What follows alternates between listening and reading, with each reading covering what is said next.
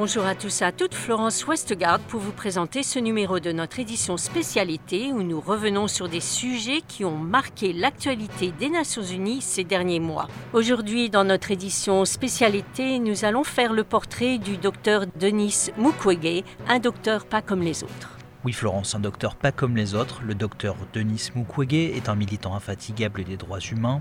Lorsqu'il n'est pas dans la salle d'opération pour pratiquer la chirurgie réparatrice sur les femmes violées par les forces militaires dans son pays, la République démocratique du Congo, il parcourt le monde pour porter haut et fort la voix des victimes afin qu'elles obtiennent justice et réparation.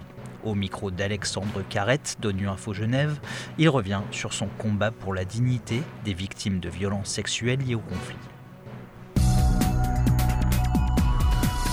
Je suis d'abord de profession gynécologue obstétricien et ma vocation de gynécologue obstétricien était venue un peu plus tard dans ma vie. J'avais déjà fait ma thèse en pédiatrie et euh, en allant travailler dans un hôpital de village reculé, j'étais choqué par le nombre de femmes qui mouraient en couche. Je crois que ça, ça a été le premier choc pour moi de considérer que les femmes qui donnent la vie, elles mouraient en donnant la vie, euh, pour moi, c'était inacceptable. surtout que j'avais été dans des maternités en Occident où euh, pratiquement ces phénomènes n'est pas connu. Et donc, euh, je me suis engagé en disant, il y a quelque chose qu'on peut faire pour changer la situation des femmes dans mon pays, la République démocratique du Congo.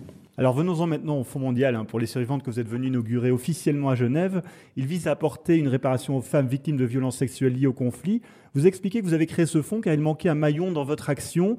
Il fallait aller au-delà de la chirurgie réparatrice que vous pratiquez depuis de nombreuses années. En effet, quand j'ai euh, opéré la première femme victime de violences sexuelles avec une extrême violence, euh, ma satisfaction était les résultats chirurgicaux.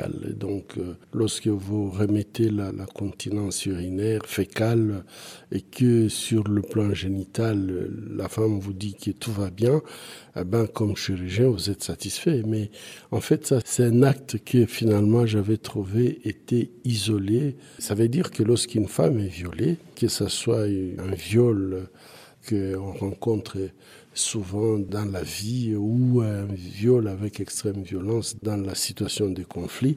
C'est un acte qui détruit non seulement physiquement, mais ça détruit aussi psychologiquement. Et lorsque on n'a plus tous ces moyens psychologiques, physiques, ça a un impact sur le plan social et sur le plan économique. Et donc, euh, au début, je me plaisais à faire ce que je savais faire, mais je m'étais assez rapidement rendu compte que ce n'était pas suffisant, puisque les femmes revenaient avec des plaintes de façon récurrente, alors que sur le plan physique, il n'y avait rien. Et donc, j'avais compris qu'elles avaient un problème psychologique qu'il fallait régler. Donc, on n'avait pas de psychologues et cliniciens dans le milieu, mais progressivement, on a su constituer une équipe pour accompagner ces femmes sur le plan psychologique. Et en fait, lorsqu'elles se portaient bien sur le plan physique et psychologique, la question, c'est la société qui vous rejette, la société qui n'accepte pas euh, ces femmes. Et c'est ainsi qu'on a créé le troisième pilier qui est la prise en charge socio-économique.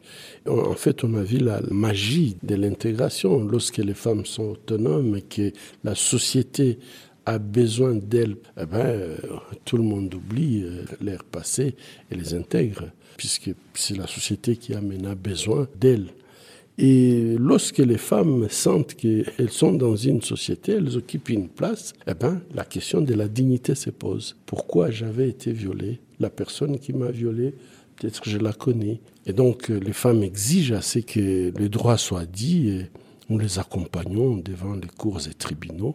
Et je l'ai dis souvent, les femmes qui viennent nous voir, ce n'est pas pour se venger, mais elles ont besoin que quelqu'un qui a une autorité dans la société puisse dire ce n'était pas de votre faute, vous êtes victime. Les reconnaître comme victime, c'est très important. Et c'est ainsi que se termine ce numéro de notre édition spécialité. Vous pouvez retrouver tous nos articles et programmes sur notre site internet et nos réseaux sociaux Facebook, Twitter et SoundCloud. Merci de votre fidélité et à bientôt.